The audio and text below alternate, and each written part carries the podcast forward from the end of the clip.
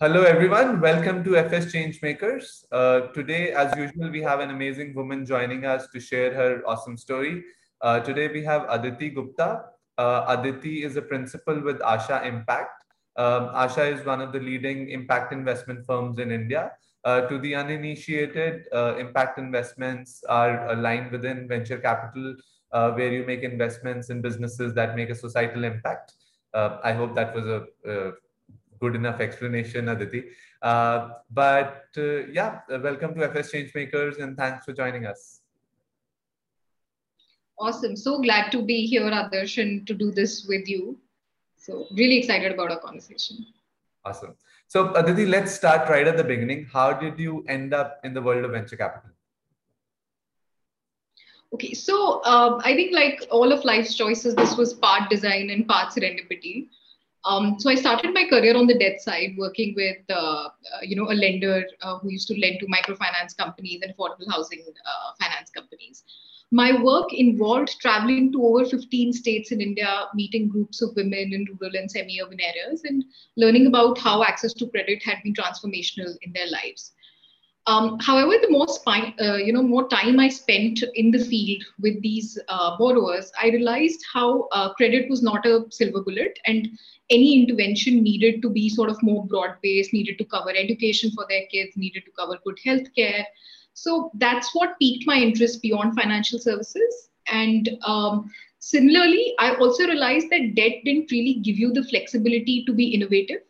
Um, so I decided to transform, uh, you know, the direction of my career and move on to the equity side and um, started out by working with a mid-market private equity firm motilal oswal.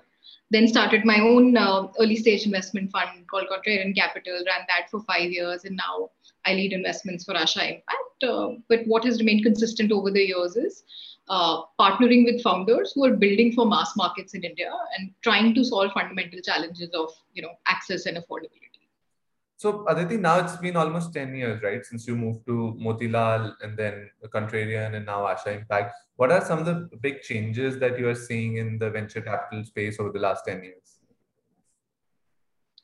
Okay, so the biggest change that I see in the ecosystem from you know 2012 to now, I'd say, is the quality of talent.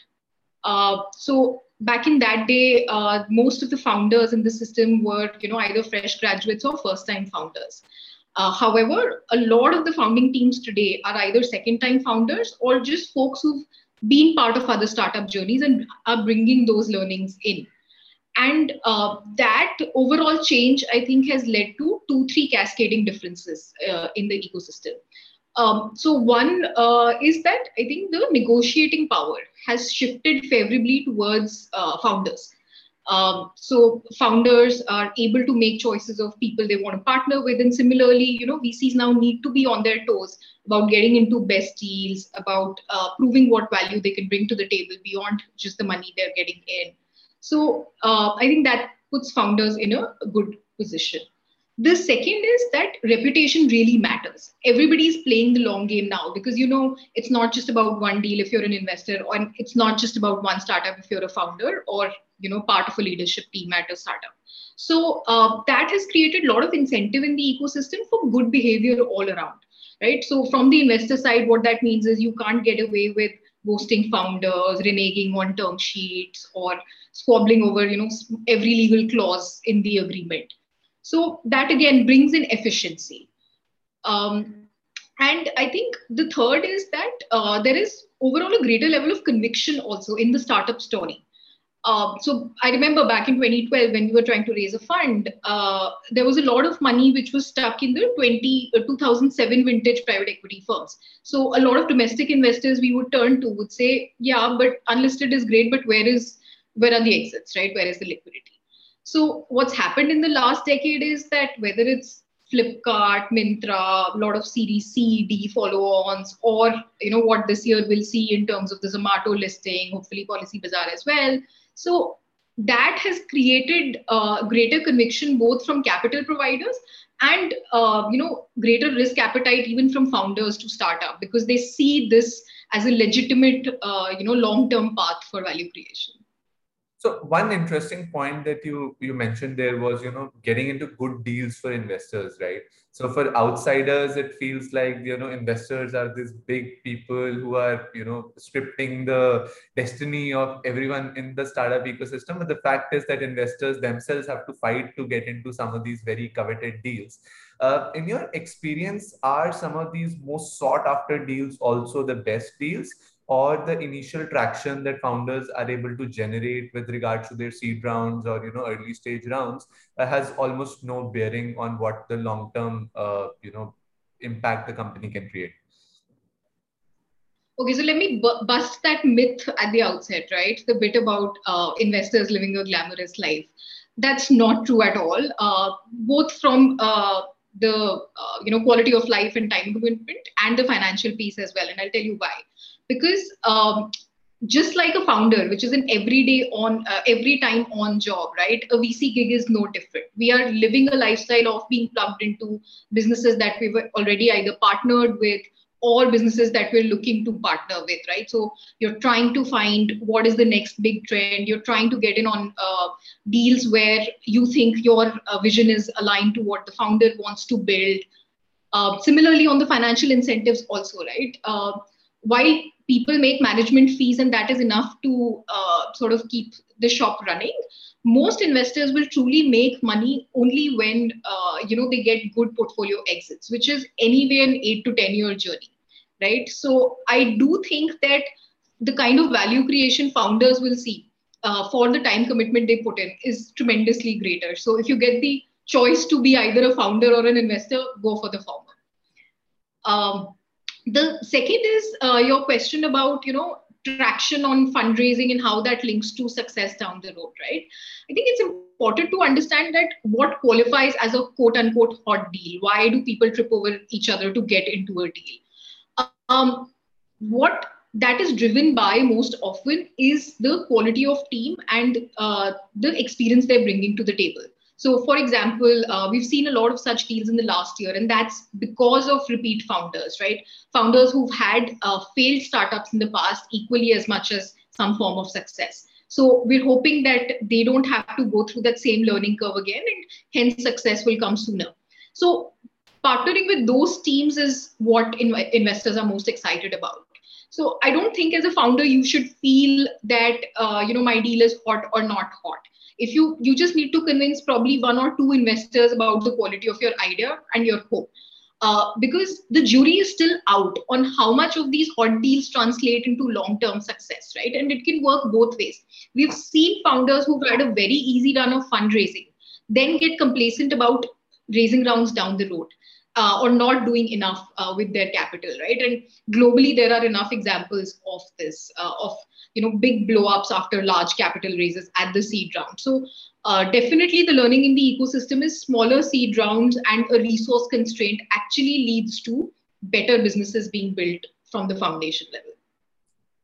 Uh, aditi you're also uh, you know one of the few women in the vc world which is largely dominated by men uh, one how does it feel like you know being surrounded by all these men uh, around you and secondly why is that the case right why do we not have enough representation from women uh, in uh, this particular uh, ecosystem Sure. So um, I've been personally very fortunate that in my journey I've been surrounded by colleagues and you know friends who don't have a very gender-driven view of the world. So I've not been made to feel like a woman uh, in conversations, but I know that is not true for a majority of women in our industry uh, at an overall level, right? If you look at us as a financial services uh, vertical.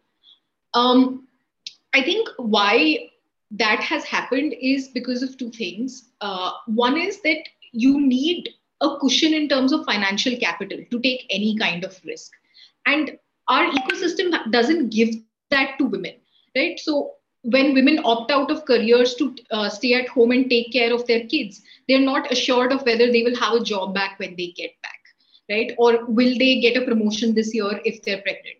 So unless there is a fundamental change in thinking about, you know, respecting the role that women play in their lives overall, right? We see them as providers and nurturers for multiple facets of uh, the world, then we need to uh, sort of look at their work in perspective as well. and second is that this culture of measuring input and not output right so how many hours you're clocking in do i see you sitting in office till 9 and while startups may have a lot less of this the funnel for startups often is people who've spent time in the corporate world right? So if we have drop offs there or we have drop offs at the tertiary education level itself because quite often a degree from a good college is the cushion you have. So the problem is not just linked to you know why do we don't have women uh, more women starting up or more women in vc why are we not encouraging women in our country to take more risk? Why are we not telling them it's okay if you fail? You'll still we'll still be proud of you. So that needs to change to have more women come into the uh, ecosystem i'd say on both sides. And are you seeing any signs of change in this I think there is a lot of uh, room for optimism, especially in the venture capital world, right? Uh, there is a difference in the diversity ratio even within venture capital and private equity. Private equity still is a lot of old guard. When they hire, it's looking for more of the same. Uh, and I'll get a lot of flack from my friends for making that statement. Um, but I do think on the venture side, right, because we're in the business of imagining the future. So people are a lot more open to newness of any kind, and diversity based on gender is one of those things. So I think speaking to founders, that issue of gender comes in a lot less. Whereas when you try and fundraise, then you know people uh, not really being comfortable having women fund managers hurts us more. Uh, but I'm also happy to see that's changing in the listed markets side as well, right? Uh, like whether it's Radhika at Edelweiss or all the women who lead banks, etc. So when when we have more women in leadership across the board is when we'll see sort of women aspiring to be in these roles. And um, a lot of the venture funds have been very proactive about bringing in more women associates, analysts, etc. So I do think seven years from now or five years from now, we'll have more women in middle management and leadership, which is where the gap truly is today. In fact, I think banking that way has been a very interesting space, right? We've had a lot of senior leadership across all the uh, big private and public sector banks in India having uh, female leadership. That's true. But what a lot of people don't realize is that it came because of, you know, a couple of men in the ICICI system who were forward looking and mentored this group of women who then went on to head four, five different banks. So it's not something that's happening across uh, different banks but you're right. What that did do was give women like me comfort when I graduated from business school, right, back in 2010, that I could look up to someone and say that it's possible to be successful in financial services. I don't have to look necessarily at marketing, where, you know, thanks to organizations like HUL, they've always been leaders in uh, women leaders in the ranks. So, yeah, having role models is really, really important. So, uh, Aditi, you uh, spent time at uh, Contrarian Drishti Ventures, which is the fund that you uh, were a founding member at, and then uh, which was a mix of impact and a bit of traditional VC. And now you're working uh, in a pure play impact investing firm. How is impact investing different from traditional VC in your approach? you know, is it different or is it more or less the same? So um, there is a difference, but I'd say the overall rules of engagement are very similar, meaning that uh, you know we still have to hustle to uh, get in on good deals or finding uh, businesses that uh, have a vision for the future that aligns with ours. Uh, founders that we back are excited about scaling and building big companies and you know making a difference for the customers that they um, uh, target and uh, you know the fan outlook of what kind of returns we're looking for is also similar. What is different is it's zero or one in terms of uh, you know what are the kind of businesses we partner with versus not. So for example in the last year one of the hottest segments in the indian funding ecosystem has been gaming right? Because obviously tremendous tailwinds because of covid. But as an impact investor that's a segment that we will never play in we will continue to play in the core sectors of education, healthcare, financial inclusion, food and ag biz. Um, you know, but what is very heartening to see is that the uh, worlds are colliding now in a very interesting way, right? So if I look at the last, I'd say seven or eight equity investments that I've led, all of them have been co-investments with somebody or the other from the commercial venture capital or private equity space. Because what we look as as impact, right? For example, we have an agri-tech company called Gramophone based out of Madhya Pradesh. It's e-commerce for farmers, right? So we look at it because it's helping bring quality inputs and good agronomy advice for farmers. So tremendous impact. Uh, whereas for our co-investors, uh, who's a commercial uh, venture capitalist, for them it's just about the next bastion of growth, growth for e-commerce, right? It's the next 300 million users. So the worlds are overlapping now, which is great because uh, founders of these companies get access to both kinds of network, um, and they are able to get to a stage where more commercial capital comes in. So the growth story becomes longer and you know more sustainable as well. So you mentioned that you know you've led eight to nine equity deals now. Are there any favorites? I'd say um, all of those have been very interesting journeys. Um, and if you ask an investor for their favorite investment, it's like asking a parent for the favorite child. There is one, but they can't name it. Um, for me, the most interesting, I'd say, was when we partnered with Pratilipi back in 2015. Um, and why I say that is because it taught me two very important things.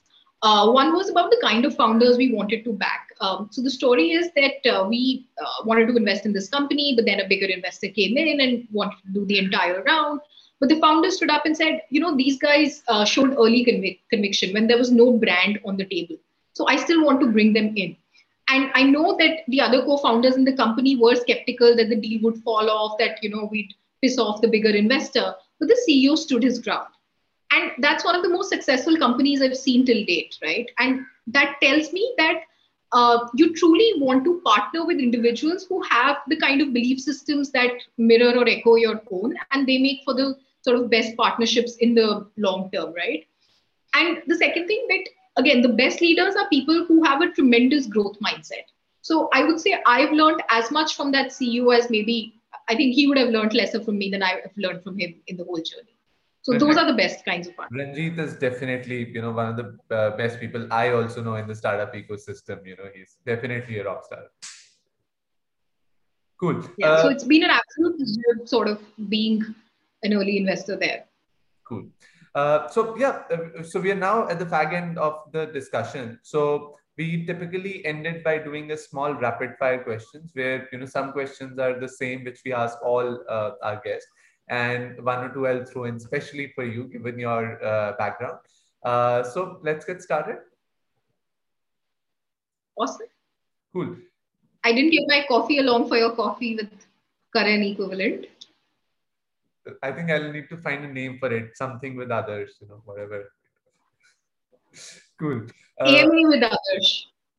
Yeah, that's that sounds like a good one. Cool. So uh, the first one is uh, tell us something about venture capital which outsiders don't know.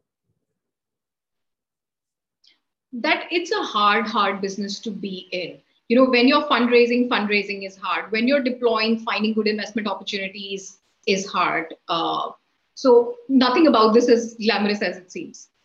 Cool. Uh, tell us one pivotal moment from your life that defines you as the kind of person you are. Okay, so it's um, a little bit of, uh, I mean, we have to go back in time when I was in school and I uh, went to school in an all girls, um, you know, convent.